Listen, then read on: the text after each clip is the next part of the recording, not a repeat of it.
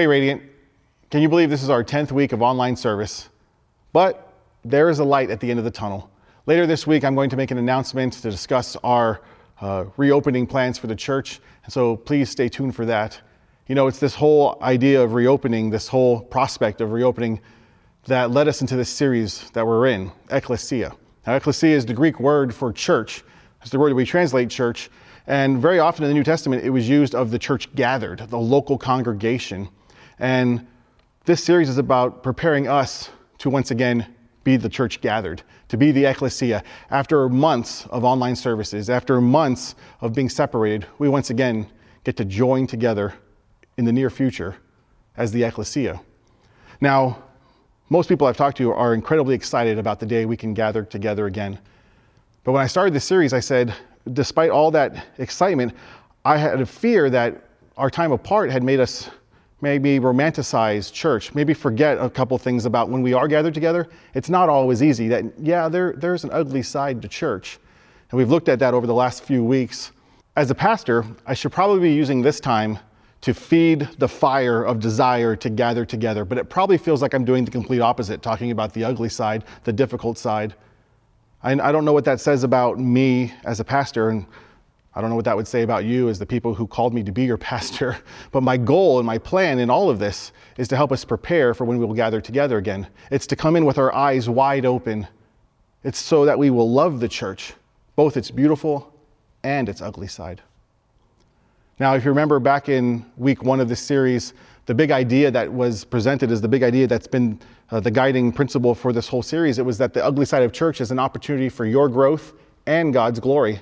And last week we talked about how it was an opportunity for your growth. Today we're going to talk about how it's an opportunity for God's glory. How does the ugly side bring glory to God? I mean, usually we see the ugly side of church and we are exasperated, we're discouraged, disillusioned. But if we can see the ugly side as an opportunity, then we could respond correctly and God is glorified. So if you have your Bibles, will you turn with me to Ephesians chapter 4? You may remember that we started this series in Ephesians chapter 2 and 3, so I don't need to spend a lot of time with the background of Ephesians. Paul wrote to the church in Ephesus, a church he knew really well. He wanted them to know what it was like to live in light of what Christ has done on the cross and all the implications of that. And while we were looking at that first week in Ephesians chapter 2 and 3, we looked at chapter 3, verse 10. And that's the verse that really bounced out at us as, man, God is using this for his glory. Let me read it to you. God's purpose in all of this was to use the church to display his wisdom in its rich variety to all the unseen rulers and authorities in heavenly places. You see, God's purpose is to declare to all people and to the heavenly hosts that he is reconciling us to him and he's reconciling us to one another. See, through the church, the wisdom of God is displayed. God is glorified through the church, both the beautiful side, and as we're going to see, the ugly side as well. So if you have your Bibles, read with me Ephesians chapter 4, starting in verse 1 through verse 6. Therefore, I, a prisoner for serving the Lord, beg you to lead a life worthy of your calling, for you have been called by God. Always be humble and gentle be patient with each other, making allowance for each other's faults because of your love. Make every effort to keep yourself united in the Spirit, binding yourself together with peace. For there is one body and one Spirit, just as you have been called to one glorious hope for the future. There is one Lord, one faith, one baptism, one God and Father of all, who is over all, in all, and living through all. So Paul starts out verse 1 of chapter 4 with the, the word therefore. And every time you see the word therefore, you have to ask, what's that there for? And what it's there for is a transition in the book of, of Ephesians. For the first three chapters, Paul has been very doctrinal, talking about what Christ has accomplished and the implications of the cross. And now he's going to talk about practical application because Christ has done this, therefore we ought to live this way. So there's a big shift that takes place right where we're at at the very beginning of verse 1, chapter 4. Now, you notice that Paul calls himself a prisoner for serving the Lord. Now, when you first read this, it kind of sounds like he's just giving a reason why he's a prisoner. Like, I'm a prisoner for serving the Lord. But really, the original language, and maybe your Bible translates it differently, your Bible probably says something like a prisoner for the Lord or a prisoner of the Lord. You see this nuance in the, in the original language where it says more like Paul, a prisoner for the Lord. See, his prison cell may have limited his physical uh, movement, but it did not really control his life. Paul's life was controlled by the fact that he was in Christ. Now, he's not bragging about his status as a prisoner for the Lord. He's actually modeling what he wants the Ephesians to do. He's modeling what he says next to lead a life worthy of their calling. In other words, Paul's saying, live like the people that God says you are, be prisoners of Christ. Then in verse 2, Paul lays out the qualities of a prisoner of Christ. He says, to be humble. Now, C.S. Lewis defines humility not as thinking less of yourself, but thinking of yourself less. In Philippians chapter 2 verse 4, Paul identifies Christ's humility as one of the attitudes of Christ that believers ought to have. He says this, "Be humble, thinking of others as better than yourself. Don't look out for your own interests, but take an interest in others too." See, humility brings uh, into focus meeting the needs of others rather than meeting our own needs. The next thing he says is to be gentle. Gentleness or meekness. Uh, oftentimes we think of it as weakness, but it's not weakness. It's really power that's under control. Moses is described in the Bible as being the meekest man on earth, but yet he was a powerful leader who went up against a very powerful Pharaoh. A father is gentle and meek when he holds a newborn baby, not because he's weak, but because he is strong. So it's the restrained strength of a father that holds a child gently. So humility, gentleness, and then he says to be patient. Patience is believing that God's timetable is good, no matter what that timetable may be. It's a characteristic of, of mature people. Abraham waited patiently to receive what God had promised. Noah worked patiently, building the ark faithfully for 100 years before he ever saw a drop of rain. Moses waited for 40 years before the burden he had for his people became God's call on his life. Patience is waiting for God to act when, where, and how God chooses. And then we see this making allowance for each other's faults because of your love. Your, your Bible may, something, may say something like bearing with one another in love. There's another word for this, it's called forbearance, which is a willingness to put up with someone or something in a spirit of love. Hear me, putting up with someone or something in a spirit of love. Now, it's not hard to see how these, this list of things that Paul just laid out would lead to unity in the church. And unity is what Paul turns his attention to next as we go to verse 3. In verse 3, he says that they are to keep and preserve unity amongst themselves. Now, notice he didn't say create unity amongst yourselves. Why is that? Because they are already united in Christ. We saw that back in chapter 2. They are united in the Spirit. So, why does Paul say keep and preserve? What does that mean? It means to make peace with one another a major priority instead of acting selfishly for personal gain. See, the church displays their spiritual unity through their relational unity. The relational unity comes when we live life with one another with humility, gentleness, patience, and make, allowing, make allowance for each other's faults, being gracious with one another. Then verses 4 through 6 we see the spiritual realities that unite them. Paul wants them to know that they are diverse. You may recall that we had Jews and Gentiles, natural born enemies, diverse religious, racial uh, backgrounds brought together because of Christ. And he wants to know, here's, he wants the, them to know, here's what really unites you. Here are the spiritual realities that unite you, spiritual realities that transcend your differences. There is one body. Your differences do not separate you in Christ. You belong to one body. There's one spirit, one hope, one Lord, one faith, one baptism, and one God. I, I look at this passage and it just reminds me of that the definition for church that I've quoted a couple times in this series from D.A. Carson that a, the church is a band of natural born enemies who love each other for Christ's sake. And when natural born enemies love each other for Christ's sake, it brings glory to God and the world notices because it's unexpected. It's countercultural. It's unnatural. You know what? It's supernatural. You see, the ugly side of church is opportunity for God's glory because it's an opportunity for God to bring about supernatural community. Let me say that again that the ugly side of church is an opportunity for God's glory because it's an opportunity for God to bring about supernatural community. You see, supernatural community happens when there is love and unity that only God can bring. It's not based on affinity or chemistry or any other factors that bring people together. It's something that only God can do. It's a supernatural act. And what's that supernatural act? It's, it's the church that loves one another. It's people who should not love one another who are united and who love one another. The ugly side we talked about last week was an opportunity for your growth because it's an opportunity for you to love.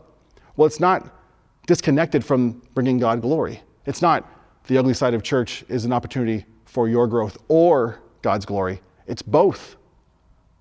See, your growth becomes an opportunity for love. And as you walk in love, humility, gentleness, patience, grace, when you walk in love that can only be credited to what God has done, then God is glorified. When we love, it's supernatural message to the world, which goes along with what Jesus said to his disciples in John chapter 13 when he told them that it's their love for one another that will prove to the world that they are his disciples. Why does it prove? Because it's not centered on each other, it's, it's centered on him, it's centered on Christ. Once again, it's not their affinity for one another, it's not their chemistry. In fact, we saw the disciples argue and try to one up each other, don't we?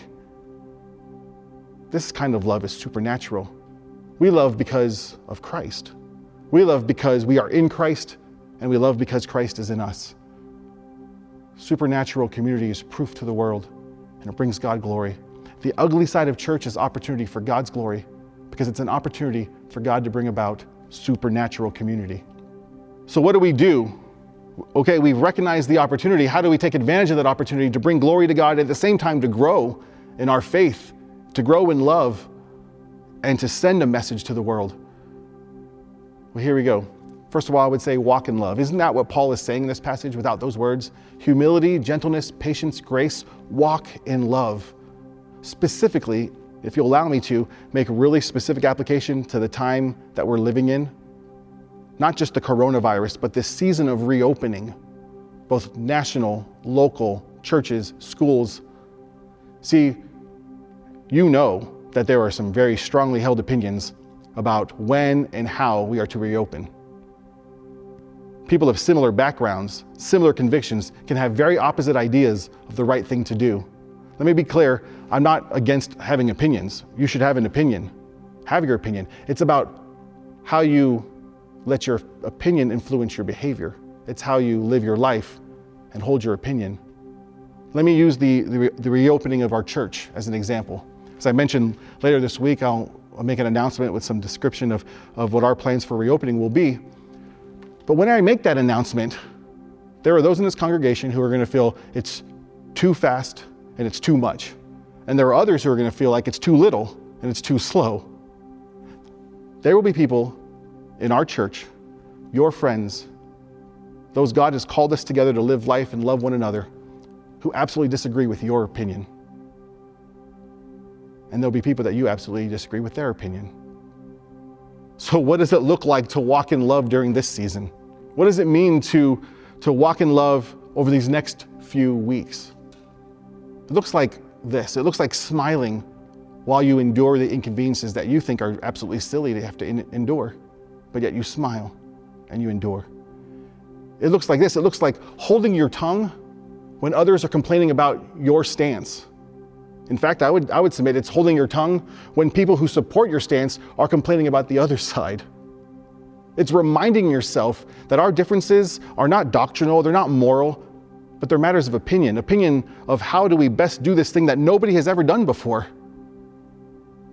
Again, I'm saying have an opinion. I'm not saying don't have an opinion. Hold your opinion firmly, but then walk in love. You see, walking in love is totally countercultural. Watch the news or surf social media. You don't see much humility, gentleness, patience, or grace from politicians, celebrities, your Facebook friends, Twitter personalities. Walk in love, and the world will know that we are his disciples. Second thing would be this remember that you are responsible to others, but not for others. Now, this idea comes from a much larger topic of boundaries, and we don't have time to, to unpack that in this message. But allow me to simply re- reference that and say that you are only responsible for you. You are responsible to others, but not for others. You are responsible to love the things that Paul said here humility, gentleness, patience, graciousness. You are responsible to love, but it doesn't matter what they do, what others may do. They may be unworthy of your patience. They may be unable to recognize your humility or unappreciative of your restraint. Walk in love anyway. Third, let God build his church. Let God build his church his way. It really is God who builds his church. But sometimes in our zeal, we get ahead of God. Perhaps we feel like he isn't moving fast enough, thinking big enough, or reaching broad enough. The church in America has a bias towards bigger, faster, and famous. So we want to help God to build the church for him the way we think it should be. See, we take on the task of winning people, connecting people, uniting people. But the problem is, it's possible to win people, connect people, and unite people with something other than the gospel message of Jesus. Churches can win people based on excellence of programming and, and welcoming atmosphere. They can connect people through groups and gatherings. They can, they can um, unite people through noble causes. Don't get me wrong, I, am all for ministry excellence and welcoming atmospheres and groups and gatherings and noble causes, but we don't build the church on those things. Christ builds this church on the message of Jesus Christ. And as a result, we find ourselves doing those things in community together, supernatural community together. It's Jesus who brings supernatural community. Now, if you're not a Christian today, I want to thank you for, for joining us here. Um, you, you might have joined us because you'd be in that camp that says, you know, I like Jesus, that's why I'm here, but I'm not sure I like the church. I get it, I understand. Uh, but I want, I want to take this moment to remind you that the church is Jesus' idea. If you like Jesus, just know that this is his idea. And I know that there are messes in church, and I'll be the first to tell you that those of us who are Christians, man, we were messes when Jesus found us. And we continue to make messes, and we continue sometimes to be a mess. I, I think that's a beautiful thing because the church is the gospel made visible, which only makes sense when you understand that the gospel message has to have mess. That the gospel message is, is not worthy people who act in worthy ways of God's love, but unworthy people who are rescued because of God's love. We are unworthy, separated from God in our sin. So God sends His Son, Jesus Christ, fully God and fully man, to live in our place and to, and to die in our place as a substitute for us that we can be made right with God. And all we need to do is trust and believe and call on Him. All we need to do is cross that line of faith.